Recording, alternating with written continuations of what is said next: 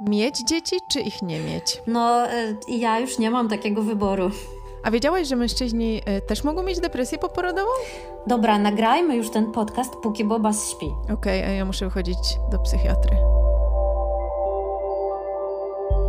Przed Wami cykl podcastu Można zwariować, który powstaje we współpracy z Ładne Bebe. Podcast i fundacja działają dzięki wsparciu patronów. Szczególnie dziękujemy najhojniejszym z nich, a są to Emilia, Maciej, Filip Pięziński, Paweł, Anita, Malwina, Laura, Zofia, Kuba Barankiewicz, Karolina, Konrad, Maja i Tobiasz.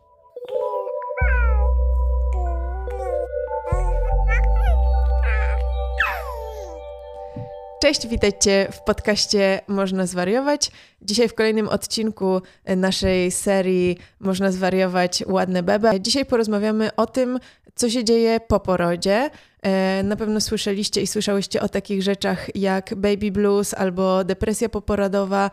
Porozmawiamy o tym, czym te rzeczy się różnią. E, porozmawiamy o samotności w tej nowej roli i właściwie o wszystkim, czego e, można się spodziewać lub nie spodziewać jeśli chodzi o nastrój i nasze samopoczucie po narodzinach dziecka. E, naszą gościnią jest Maja Rosińska, psycholog okołoporodowy, doktorantka i tiktokerka. Maję możecie znaleźć na TikToku, gdzie, gdzie w taki przystępny sposób tłumaczy o różnych zagadnieniach właśnie związanych z psychologią okołoporodową.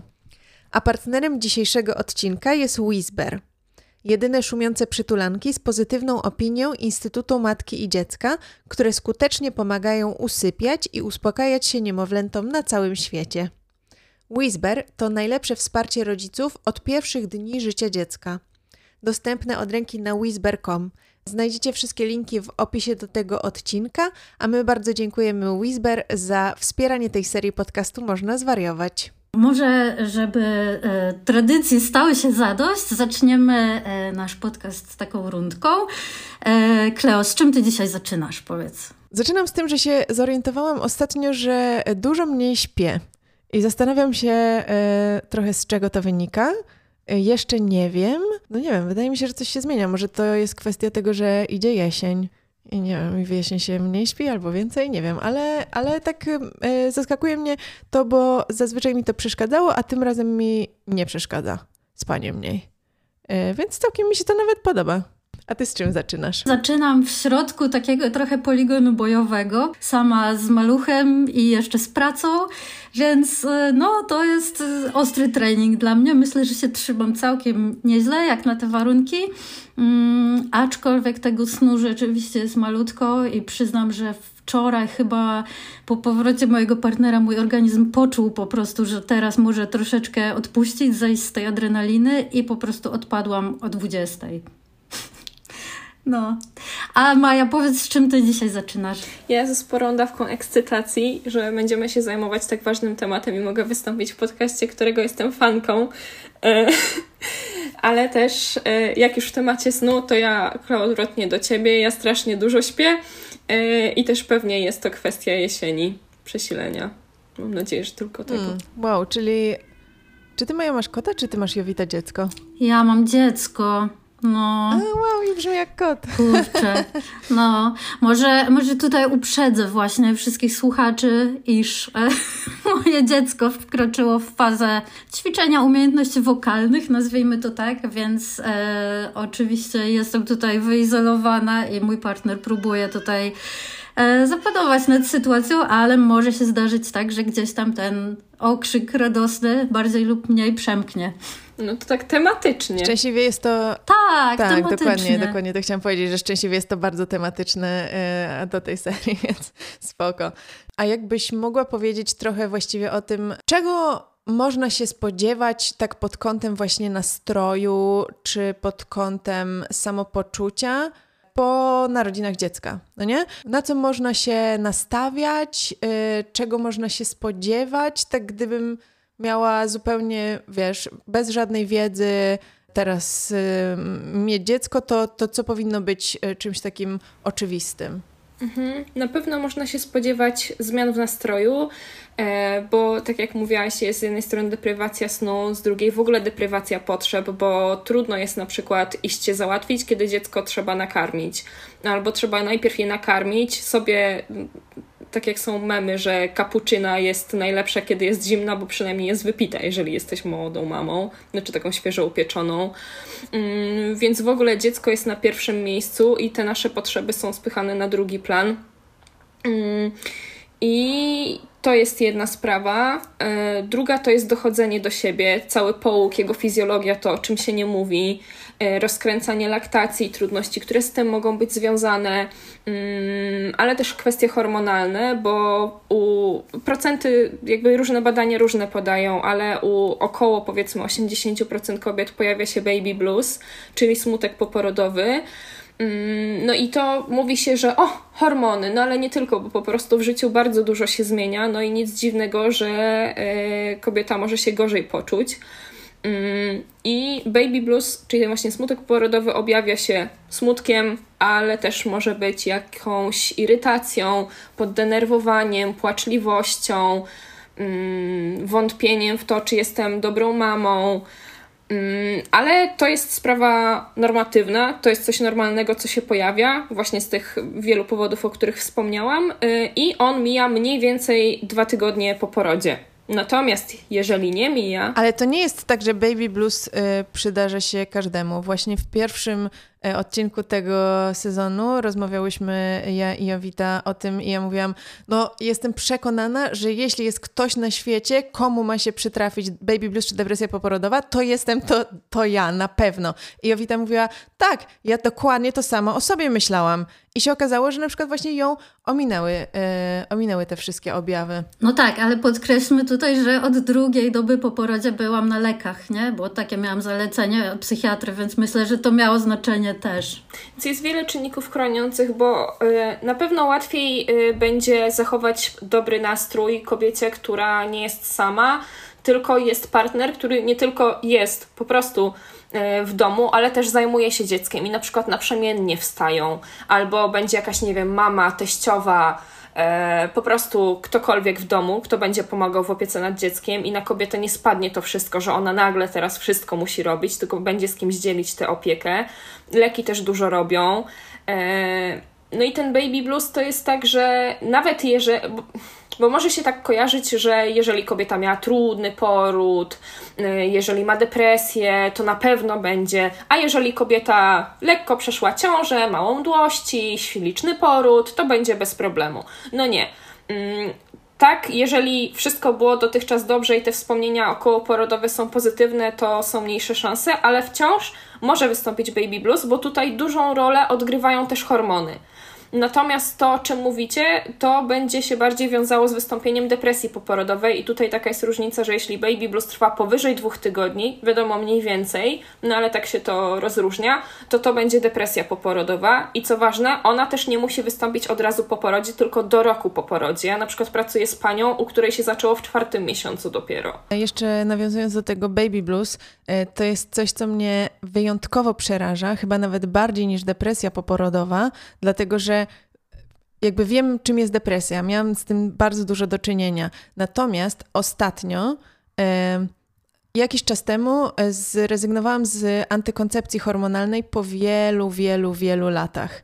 I myślałam sobie, że no jakby bez przesady, co najgorszego może się stać, no nie? Jestem w leczeniu farmakologicznym ze względu na dwubiegunówkę, więc też już jestem jakoś tam ustawiona w tych lekach i stabilna. I był to dla mnie największy szok ostatnich miesięcy, a antykoncepcja hormonalna to jest nieproporcjonalna, nieproporcjonalnie mniejsza ilość w ogóle różnicy w hormonach niż y, narodziny dziecka, no nie? I to, co się dzieje wtedy w Twoich hormonach. I w tej sytuacji y, odstawienia tych hormonów y, z antykoncepcji, moje zmiany nastroju były tak radykalne, że byłam w takim szoku, że nie, nie sądziłam, że coś takiego mi się jeszcze kiedykolwiek przytrafi. Nie byłam, byłam w ogromnym szoku, nie wiedziałam w ogóle, co z tym zrobić. I jak potem o tym myślałam i rozmawiałam z moją psychiatrą o tym, że, że hormony są w stanie zrobić coś takiego z moim samopoczuciem, a to jest tylko po tej antykoncepcji, to jest naprawdę niewielka ilość, to jestem przerażona, co może być właśnie w sytuacji tego, jak ci się rodzi dziecko. Ja nie byłam w stanie, ja nie byłam, ja nie byłam świadoma tego, jak strasznie hormony są w stanie zawładnąć twoim samopoczuciem. Są, e, to prawda, ale też baby blues to jeszcze nie jest e, tragedia. Jest to nieprzyjemne, ale nie pojawiają się myśli i tendencje samobójcze, nie pojawiają się jakieś złe myśli na swój temat, więc to jest po prostu taki dołek, nie? To na pewno jest nieprzyjemne, ale jest do przeżycia, bo też cechuje się mniejszą intensywnością objawów mhm. niż depresja. A jest coś, co można zrobić, żeby jakoś prewencyjnie, albo żeby tego uniknąć, albo żeby sobie już pomóc na wszelki wypadek, gdyby to miało wystąpić? Może to być przygotowanie planu połogu i to jest coś, o czym się mniej mówi, bo o planie porodu, no to jeszcze się mówi w szkołach rodzenia albo szpitale mają takie wzory na swoich stronach internetowych, e, a można też przygotować właśnie plan połogu, czyli zaplanować, dobra, to co na przykład robimy z obowiązkami domowymi, typu z jedzeniem, to poprosimy teściową, żeby nam nagotowała słoiczków, albo ty gotujesz, a ja się zajmuję dzieckiem, albo to sobie weźmiemy catering. Co ze sprzątaniem? Gdzie jest nasza granica? Na ile będzie mi przeszkadzało, że w domu są kurze niepościerane, albo e, pranie niezrobione, tylko rośnie kupa, a na ile jestem w stanie poświęcić to i stwierdzić, dobra, to jest teraz czas dla nas i dla dziecka, albo dla mnie i dla dziecka. Więc wyobrazić sobie i jakoś przygotować tak, żeby też te rzeczy dookoła, na przykład obowiązki domowe, nas nie przytłoczyły. To też jest kwestia porozmawiania na temat opieki, bo są pary, które rozmawiają, jak właśnie się podzielić, a są takie, które no będziemy mieli dziecko i będziemy się zajmować, a później się okazuje, że to się zajmować to niekoniecznie jest 50-50, tylko na przykład, no ja będę się zajmować jako facet rodziną, bo będę na was zarabiać, a ty będziesz się zajmować dzieckiem i w ten sposób będziesz opiekować rodzinę. No i to jest później niedograne, z czego rodzą się frustracje. Tak, no my, myśmy tak zrobili właśnie. E, w sobie nie pomyślałam, e, że plan połogu, ale to bardzo dobre określenie jest faktycznie. E, mówi się o planie porodu, a ten plan połogu leży odłogiem. Ale myśmy rzeczywiście tak zrobili, przy czym jesteśmy uprzywilejowani, bo oboje pracujemy w domu, że jasno podzieliliśmy się od samego początku, że na przykład jeżeli ja jestem zmęczona, to karmienia nocne przejmuje mój partner, ja odciągam mleko i on on po prostu ma nocny dyżur i karmi dziecko butelką. E, I też, e, co było bardzo ważne, i jak rozmawiałam później ze znajomymi, to wcale nie takie oczywiste, chociaż mi się wydawało oczywiste, to od samego początku ustaliliśmy sobie, żeby tak zaplanować dzień, żeby każdy z nas mogło chociaż na tę godzinkę, dwie wyjść samo z domu.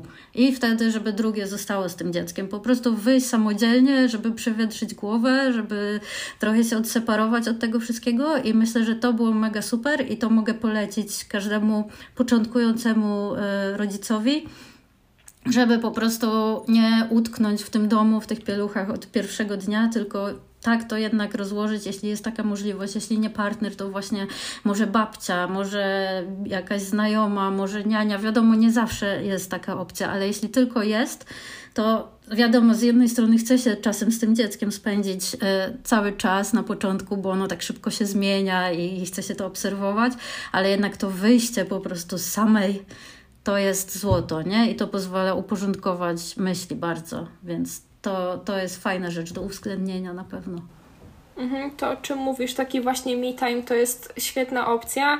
E, I tak samo ważne jest e, wsparcie e, społeczne, i tutaj no to trudno zaplanować, ale warto jakoś się nad tym zastanowić, bo okej, okay, może być partner, no jest albo go nie ma, który jest wsparciem, ale warto też pomyśleć, komu ja się będę mogła zwierzyć, do kogo ja zadzwonię, nie? I żeby też dać sobie takie przyzwolenie na te emocje i na skorzystanie ze wsparcia, bo często to macierzyństwo, zwłaszcza w social mediach, jest idealizowane, że o, tutaj taki różowy bobasek i ta kobieta w tej sukience jakiejś i tak leży z nimi, ma ten rożek jakiś ładny do karmienia.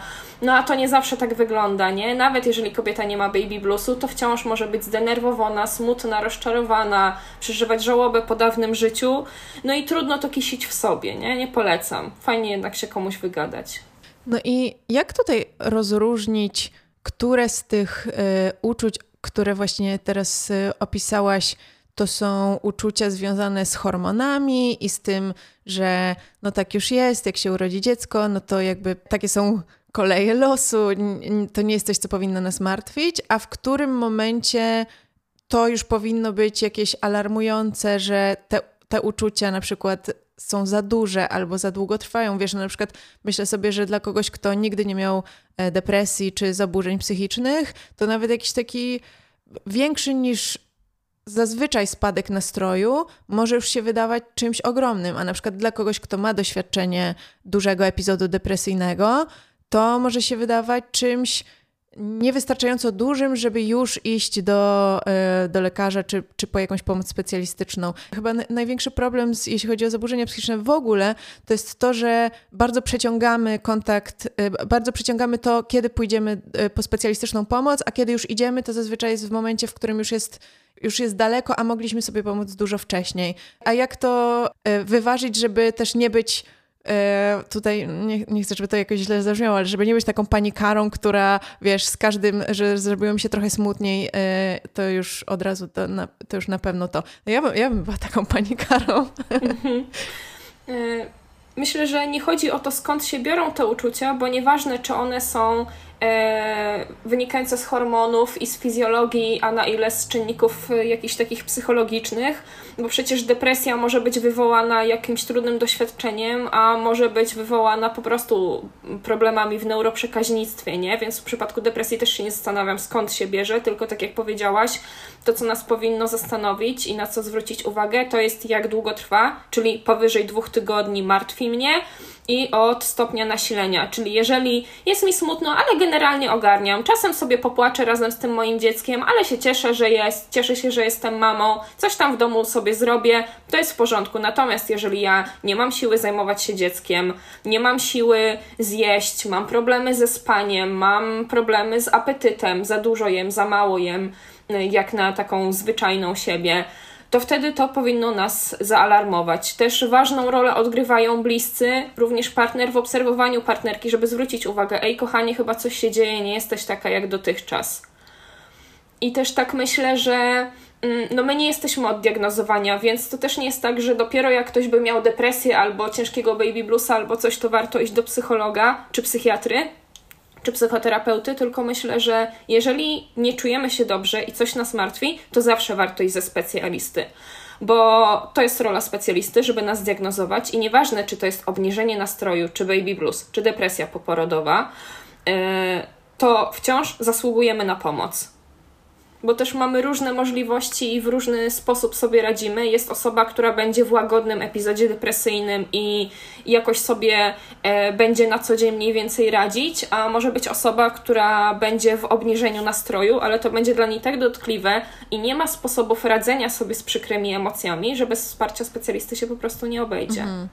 Myślę, że to bardzo ważne, co powiedziałaś, i że to też jest y, absolutnie coś, co bardzo często powtarzamy w podcaście. Można zwariować, że jeśli w ogóle wpadnie ci do głowy y, taki pomysł, że y, żeby być może skonsultować się ze specjalistą, być może skorzystać z tej pomocy, to jeśli masz taką możliwość, to po prostu zrób to. Nic na tym nie stracisz. Może kilka stów w tej chwili, jeśli pójdziesz po pójdziesz do, do prywatnego specjalisty, a, a po prostu y, się uspokoisz albo dostaniesz adekwatną pomoc. Tak, tym bardziej, że kobietom w ciąży jest tym łatwiej, że zgodnie z prawem w ciągu ciąży i połogu, o czym nie wszystkie kobiety wiedzą, lekarz musi przyjąć kobietę w ciągu 7 dni od zgłoszenia się. Więc nie ma hasła. Lekarz y, psychiatra? Też. Każdy. Więc nie ma hasła, że y, terminy na za rok. Nie ma. Nie będzie się pani wpieprzać w kolejkę. Cokolwiek babka na rejestracji będzie gadać, to ma przyjąć i koniec, bo takie jest prawo. I kobiety powinny o tym wiedzieć i się dopominać. I to samo dotyczy psychologa na NFZ, bo jest traktowany też jako specjalista. Wow. Absolutnie tego nie wiedziałam. Więc tak, kolejki na NFZ są zabójcze, ale na szczęście w, w czasie ciąży i połogu, czyli 40 dni od porodu, nas to nie martwi. Super, myślę, że to jest mega ważne, bo faktycznie dużo kobiet o tym nie wie, yy, a to jest taka no, realna pomoc, bo faktycznie kolejki są straszliwe w normalnym trybie.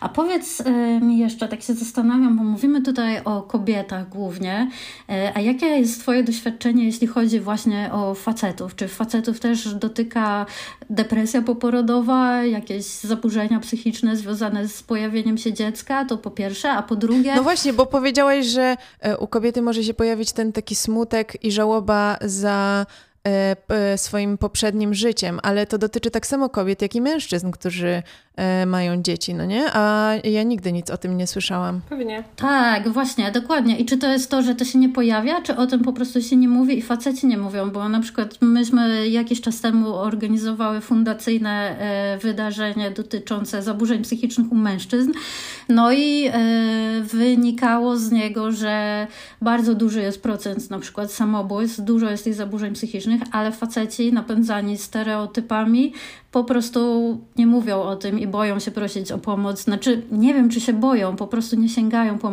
po pomoc, nie czują, żeby to było adekwatne, żeby się udać do specjalisty, nie? Więc jak jest tutaj przy porodzie? A pewnie też w sytuacji, kiedy e, jest, rodzi się dziecko, no to wyobrażam sobie, że mężczyźni mogą myśleć o tym, że no dobra, to nie ja urodziłem to dziecko, no mój, mój stan psychiczny nie jest aż tak istotny jak stan psychiczny mojej partnerki albo coś takiego, no nie? Jeszcze tym bardziej umniejszają swoim problemom, a, a one mogą tylko y, później narastać. No właśnie, i czują, że muszą ogarniać presję, nie? Dokładnie. Często jest takie myślenie, że ja się teraz jako samiec muszę zaopiekować swoją rodziną, dać wsparcie materialne, instrumentalne i psychiczne, być opory, opoką dla swojej kobiety i dla dziecka, bo tak jak Leo mówisz, ona tutaj urodziła, ona się wymęczyła, ja jestem mniej ważny, bo mniej wycierpiałem, ale jak najbardziej wszystkie zaburzenia psychiczne, bo mamy klasyfikację chorób psychicznych i w Polsce obowiązuje ICD. I tam nie ma, że jest depresja poporodowa kobiety. Jest po prostu depresja poporodowa jako choroba psychiczna do diagnozowania. O, ciekawe. I badania pokazują, że między 13, no tak około 13% mężczyzn przejawia, czyli i zgłasza objawy depresji poporodowej. Zgłasza, czyli jeszcze ilu facetów musi cierpieć, a po prostu o tym nie mówi, no nie? Wow, i masz takie doświadczenie, że, że przyszedł do ciebie mężczyzna z depresją poporodową? Tak, jeden. No bo podejrzewam, że w ogóle, że właśnie w ogóle jeśli już do, już do kogoś y, miałaby przyjść, y, miałaby przyjść osoba w takiej sytuacji, no to do ciebie, no nie? Bo... Yy bo jesteś tym psychologiem okołoporodowym, a podejrzewam, że, e, że, że na przykład gdyby taka osoba przyszła do zwykłego psychologa regularnego, no to by była ta regularna depresja na przykład, mhm. nie? Znaczy jest tak, że dobry psycholog będzie wiedział, że depresja poporodowa to jest ta, która się pojawia po roku, a jeżeli występuje powyżej roku, to wtedy jest taki klasyczny epizod depresyjny. Więc no, psycholog okołoporodowy czy nie, po prostu dobry psycholog będzie wiedział, jak to zdiagnozować. Natomiast e, fakt, że psycholog okołoporodowy ma nieco większe doświadczenie i rozeznanie z tym, i u mnie faceci w gabinecie pojawiają się rzadko i domyślam się, że nie tylko u mnie, tylko u koleżanek po fachu tak samo. Zdarzył się jeden pan i faktycznie podejrzewam, że ma depresję poporodową. Widzieliśmy się raz, e, miał się zastanowić i póki co nie wrócił. E, no więc nie wiem, jaka jest jego dalsza historia, ale też było tak, że to nawet nie był jego pomysł, tylko jemu było na tyle trudno, zaobserwowała to jego żona i powiedziała: Ej, bo jest na TikToku, taka maja, ona jest super, to może byś się umówił, co? Bo jest coś nie tak, ja widzę. No i on mówi: No, bo żona powiedziała, żebym przyszedł i pomyślałem, że w sumie faktycznie może mi się przyda, jak z kimś pogadam. Ale widać taką różnicę w prowadzeniu sesji, bo kobiety, w zależności od charakteru, są mniej lub bardziej gadatliwe, ale opowiadają, zapytane, dopowiadają, a facet odpowiada krótko i dużo więcej jest e, przerw i takich pytań. Ten wywiad jest taki bardziej. Mm, no nie wiem nawet jak to powiedzieć, może nie sztywny, ale e, kojarzy mi się bardziej jak z wywiadem u lekarza, takie pach, pach, pach pytania, nie? Że oni mają mniej w sobie swobody, żeby opowiadać o swoich uczuciach, e, mają też często teraz mówię no nie tylko jako okołoporodowy, bo zdarza mi się też pracować z osobami poza tym okresem, e, z mężczyznami, no to tak w ogóle widzę, że faceci na przykład mniej emocji nazywają. Mniej u siebie rozpoznają, ale też mają mniej bogate słownictwo. Mówią, wkurzyłem się, ale zasmuciłem rzadziej, a nie pojawia się na przykład zazdroszczę, rozczarowany jestem, jestem sfrustrowany, nie? Takie jakieś bardziej złożone słownictwo. No i też Jowita pytałaś o inne zaburzenia. E, wszystkie mogą występować. Generalnie też w tej klasyfikacji jest tak, że jest depresja poporodowa oraz zaburzenia w ciąży i połogu, które występują od numerków takich i takich, czyli wszystko, co może być nie tak z naszym zdrowiem psychicznym, może się pojawić tak samo w połogu. I w połogu mówi się przede wszystkim o depresji poporodowej, psychozie poporodowej i manii albo hipomanii poporodowej. I one jak najbardziej też mogą dotyczyć mężczyzn. Chociaż wiadomo, że częściej kobiet ze względu na to, że raz jest ta burza hormonalna, a dwa, że to głównie kobiety w Polsce się zajmują dzieckiem w większej mierze. No tak, są dużo bardziej obciążone jednak, nie? A właśnie skoro już tu jesteśmy o, o różnych zaburzeniach psychicznych, to chciałam Cię jeszcze podpytać o to, jak zaburzenia psychiczne, które człowiek ma jeszcze przed zajściem w ciążę, z Twojego doświadczenia, jak one wpływają na decyzję o posiadaniu dzieci i czy one mogą jakoś szczególnie wpływać na ciążę i wczesne macierzyństwo. Ja sama jestem takim przypadkiem osoby, która y, z depresją i ADHD borykała się jeszcze przed ciążą i opowiadałam też w poprzednim odcinku o swoich przygodach z dawkowaniem leków i tak dalej. Ja na przykład cierpiałam na Mm, na depresję podczas ciąży, natomiast no, mam poczucie, że ona nie była związana stricte z ciążą, a raczej z tym, że ja w ciąży nie mogłam przyjmować tyle leków, ile przyjmowałam normalnie i po prostu niedoleczona była jakby ta bazowa depresja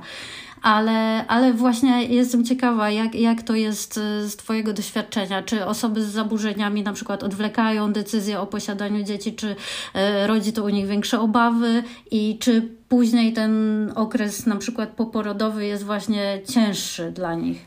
Tak naprawdę pojawia się wszystko, co wymieniłaś, czyli i osoby chorujące zastanawiają się, mają więcej rozkmin na temat tego, czy faktycznie mm, zostać rodzicami, bo to dotyczy i kobiet, i mężczyzn.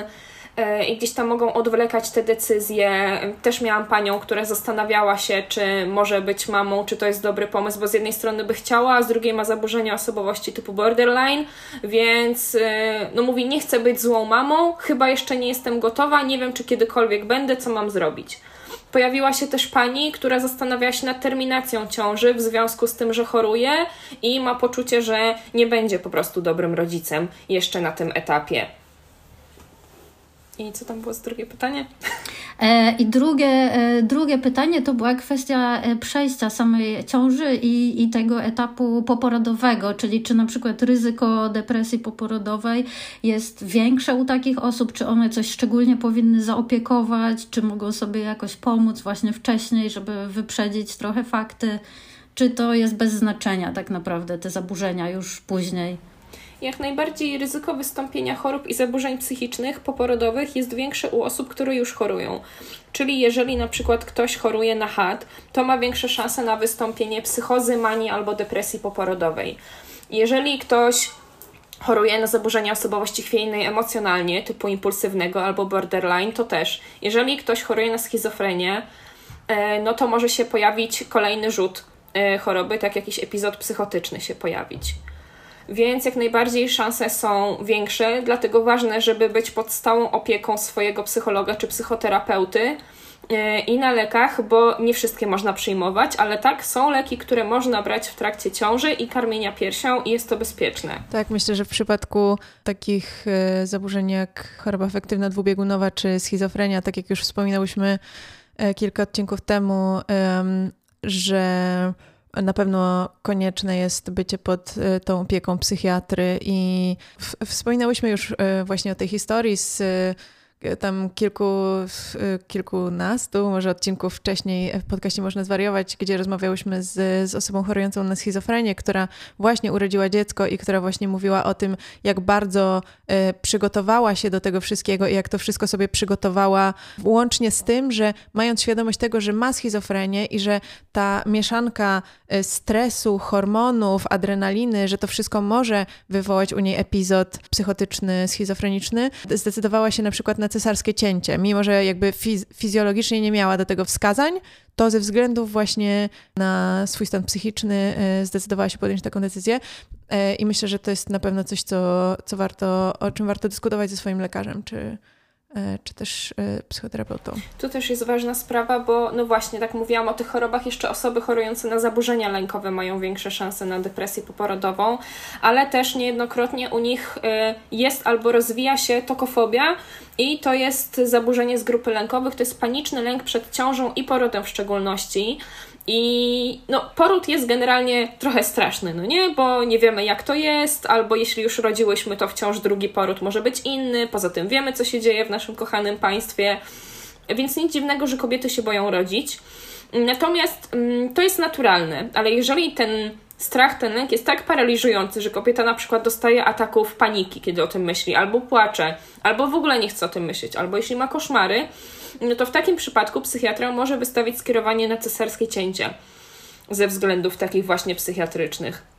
I to myślę też wciąż niewiele jeszcze kobiet o tym wie, a też lekarze podchodzą różnie, bo o tym się mówi cesarka na życzenie. No tylko w momencie, kiedy ty po prostu psychicznie nie jesteś w stanie się postawić w wyobraźni w tej sytuacji, a co dopiero w rzeczywistości, no to na życzenie brzmi trochę, no jakby tak mm, odbierać powagę temu problemowi. Mhm.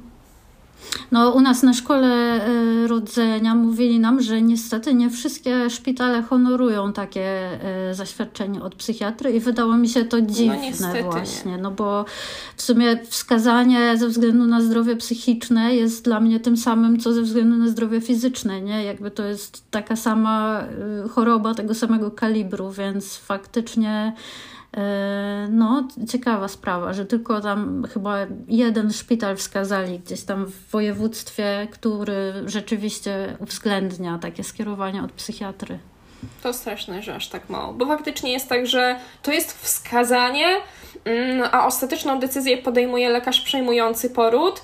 Natomiast mam wrażenie, że no u nas po prostu nie traktuje się jeszcze poważnie chorób i zaburzeń psychicznych. Tak samo nie wszędzie dawane jest znieczulenie, bo okej, okay, brakuje anestezjologów, ale też po prostu nawet nagrałam ostatnio takiego TikToka właśnie o mm, godnym porodzie I jedna z kobiet napisała, że jej powiedzieli, młoda jest to niech się męczy, kiedy powiedziała, że chce znieczulenie. Mm-hmm. No więc kosmos. Kosmos. A z, jaki to jest procent kobiet, które e, mają tokofobię? Mniej więcej. To jest. Nie znam takich badań. A ty się często spotykasz z takimi przypadkami? Że jest taki paniczny lęk? Tak, zdecydowanie. I jest tak, że kobiety nawet nie wiedzą, że mają, tylko przychodzą, że pani, bo ja za ileś tam miesięcy czy tygodni rodzę i sobie, no nie wyobrażam, po prostu paraliżuje mnie to. I wtedy mówię, mmm, wie pani co, bo to ma nawet nazwę swoją oficjalną, więc zdecydowanie bardzo często się pojawia i mam wrażenie, że coraz częściej i dotyka też coraz y, młodszych kobiet bo zdarza mi się też rozmawiać z nastolatkami lat 15-14, które mówią, że one na przykład nie chcą mieć dzieci, bo tak się panicznie boją porodu, nie? No a sytuacja w kraju nie pomaga. I jeszcze z tych y, zaburzeń okołoporodowych i poporodowych, które też dotyczy mężczyzn, mało się mówi o PTSD, czyli zespole stresu pourazowego, który mają nie tylko żołnierze po Wietnamie, jak to jest na memach, y, tylko też mogą mieć kobiety czy mężczyźni po trudnym czy traumatycznym porodzie. O, to ciekawe. O, okej. Okay. Nigdy nie myślałam o tym w ten sposób, ale myślę, że to jest absolutnie możliwe. E, bardzo mnie to cieszy, że właśnie porozmawiałyśmy tutaj o, e, o tym, że zaburzenia związane z depresją poporodową, czy, czy z, w ogóle zaburzenia psychiczne związane z okresem połogu mogą dotyczyć również mężczyzn, bo to jest coś, czego ja bardzo e, chciałam od tego cyklu i to jest coś, czego nigdy nie usłyszałam w żadnym innym podcaście. Nawet przygotowując się do prowadzenia tego cyklu, nigdzie nie przeczytałam o czymś, y, o czymś podobnym. E, a wydaje mi się, że to jest właśnie bardzo ważne. E, ale chciałabym jeszcze nawiązać do czegoś, co powiedziałaś wcześniej, e, bo użyłaś jakiegoś takiego sformułowania, że, że kobieta w połogu na przykład boi się, że będzie złą mamą. I chyba na Twoim TikToku widziałam taki materiał, w którym mówisz o instynkcie macierzyńskim. I, I w ogóle instynkt macierzyński e, taką mi się wydaje trochę taką enigmą, wiesz, że skąd masz wiedzieć, jak to powinno być czuć, które uczucia to są te, jak stwierdzić, czy to masz, czy nie masz, czy jeśli tego nie masz, to wiesz, że tego nie masz, a jeśli to masz, to wiesz, że to masz, ale ciężko jest właściwie powiedzieć, co to jest, a jeśli tego nie mam i mam dziecko, to co to o mnie świadczy? Czy będę złym rodzicem? Albo czy to oznacza, że na przykład jeśli tego nie mam teraz, a myślę, że chciałabym mieć dzieci, to oznacza, że nie powinna? Wiesz, jakby czym jest ten instynkt macierzyński? O, skąd się bierze? Jak, jak go zrobić? Instynkt macierzyński to jest generalnie mit i yy, myślę, że to, co jest na pewno, to to, że człowiek ma schemat, że okay, jak jest dziecko, to trzeba je nakarmić i jak płacze, to trzeba je ukoić. I to na tyle, co nas biologia wyposażyła, żeby po prostu zapewnić temu małemu człowiekowi przetrwanie. Chyba, że pojawiają się jakieś trudności typu depresja, no to wtedy yy, człowiek nie jest w stanie. Ale nie jest tak, że my z automatu wiemy, jak się zachowywać. No bo skąd masz wiedzieć? Tak samo y, dziecko płacze, więc kombinujesz, czy jest głodne, czy pieluchę, czy się nudzi, czy się boi, czy jest mu za głośno, za cicho. I po prostu uczymy się tego, nie? No, nawet w szkole nikt nas nie uczy, jak być rodzicami, więc tym bardziej skąd mamy to wiedzieć po prostu same z siebie. E, I no właśnie, powiedziałam same z siebie, bo od kobiet głównie się oczekuje i się mówi, że mają instynkt macierzyński i dlatego lepiej się zajmują dziećmi. No, nieprawda. Czasem się zdarza tak, że facet ma lepsze wyczucie, więcej cierpliwości i szybciej nauczy się, który płacz dziecka o czym mówi. I jest też tak, że instynkt macierzyński z jednej strony definiowany jest yy, tak. Yy, potocznie jako umiejętność zajmowania się dzieckiem, wiedza o jego potrzebach i rozumienie, no to o tym właśnie powiedziałam, a z drugiej to uczucie miłości. I mówi się nieraz, jeżeli kobieta przeszła trudny poród, że a nie przejmuj się, ważne, że jest zdrowe, bo przecież to zalewa taka fala miłości, że patrzysz na te małe rączki i w te małe oczka i po prostu nic się nie liczy. No i tak zdarza się tak, ale to nie jest żadna reguła i niektóre kobiety czują ten instynkt rozumiany jako miłość, jakieś ciepłe uczucia, kiedy zobaczą dwie kreski na teście. Niektóre, kiedy poczują ruchy, niektóre, kiedy zobaczą dziecko na USG, usłyszą bicie serduszka, niektóre, kiedy je wezmą na ręce. A pracowałam też z panią, która no, zajmowała się dzieckiem, bo no, zrobiła sobie dziecko, no to musiała, ale bez jakichś większych emocji, a dopiero poczuła coś do tego dziecka, kiedy ono powiedziało mama. Okej. Okay. No nie, więc się musiała trochę naczekać. A tym bardziej facetom trudniej jest e, zbudować więź z dzieckiem, no bo oni nie czują ruchów, e, nie wymiotują, no nie, nie mają tych fizjologicznych objawów przez to, że nie noszą sobie dziecka. E, więc to też jest ważne, myślę, żeby facetów uświadamiać, że oni mogą zbudować więź z dzieckiem jeszcze na etapie życia prenatalnego, nie tylko jak wezmą je na ręce, czy będą się mogli właśnie przytulić, kangurować, usłyszą tata, cokolwiek, tylko też na przykład przez dotykanie brzucha, mówienie do niego, wyobrażanie sobie, śpiewanie. O tym też się nie mówi za dużo z tego, co słyszę. To prawda, o takim przygotowaniu w ogóle do bycia ojcem chyba mówi się znacznie, znacznie mniej. Faktycznie to jest taka narracja skupiona na, na kobietach, w takim przynajmniej powszechnym przekazie a to jest bardzo ważny element.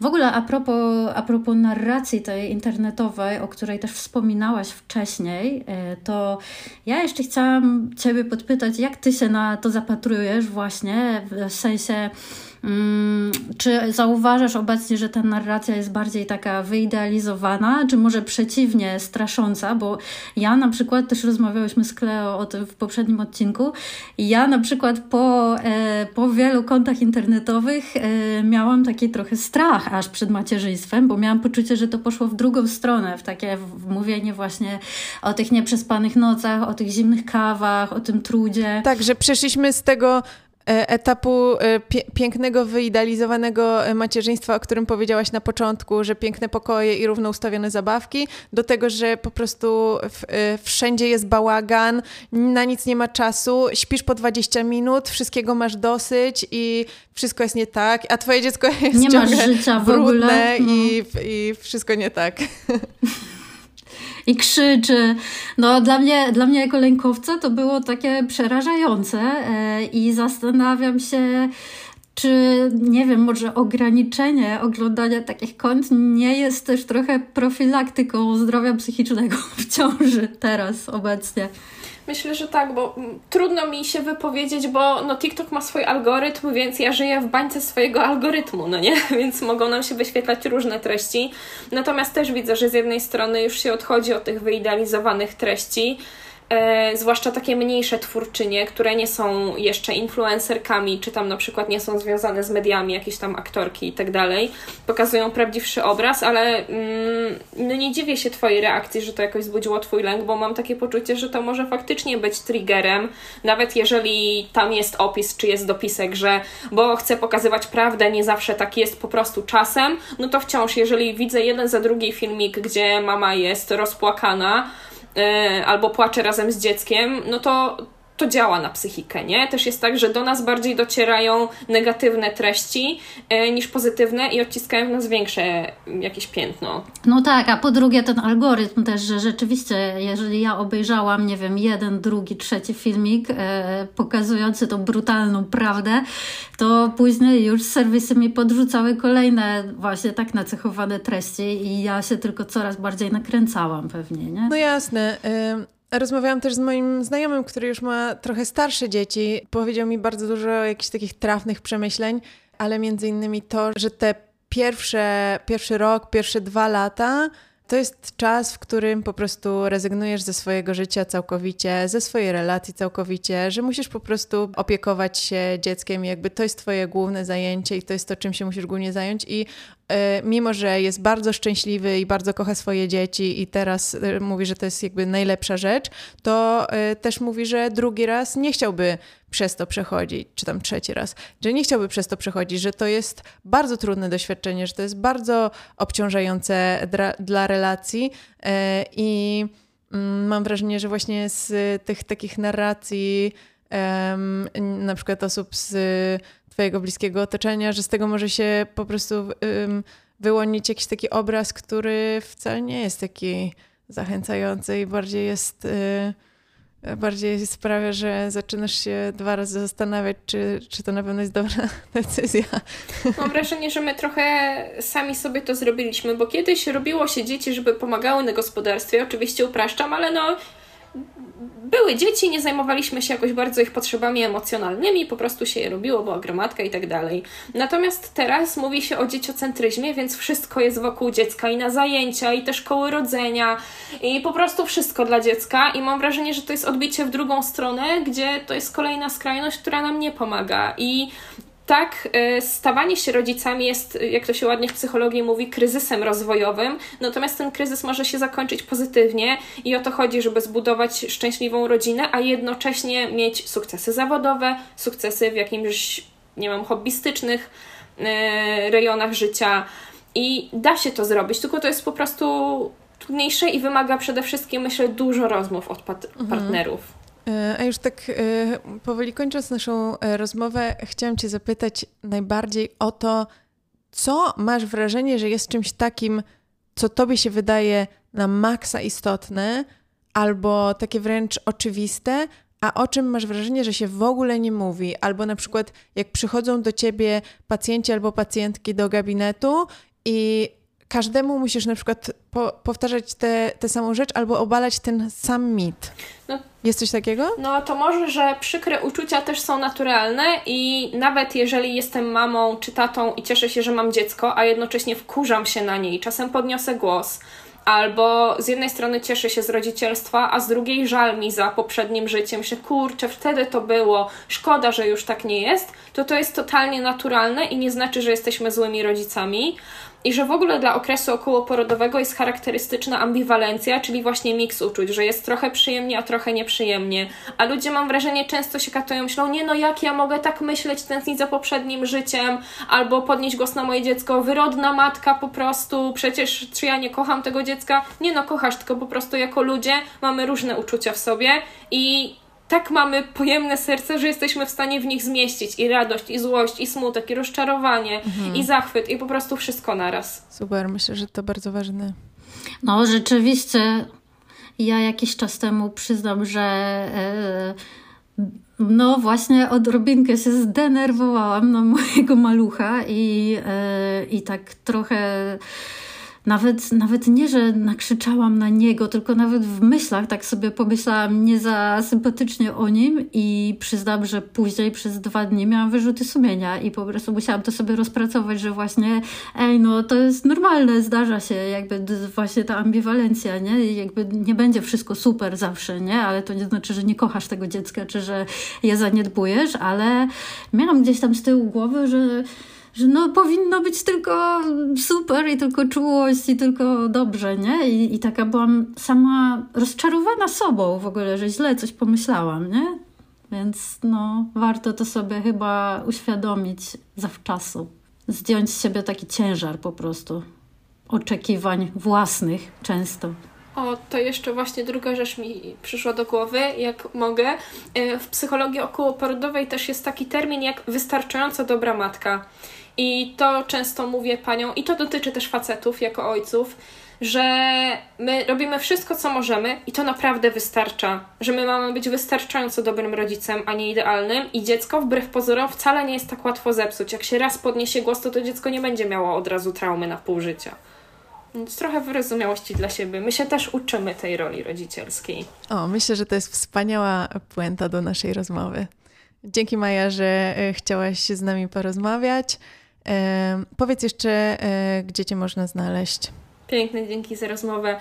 Mnie można znaleźć, e, łatwo zapamiętać w ogóle i odszukać, bo ja we wszystkich mediach jestem jako psycholog okołoporodowy, więc i na stronie internetowej www.psychologokołoporodowy.pl i tak na TikToku i na Instagramie, na który wracam, więc zapraszam. Głównie na TikToku, bo tam jakoś tak najwięcej ludzi się udało zgromadzić i ten format jednak gadania mi pasuje.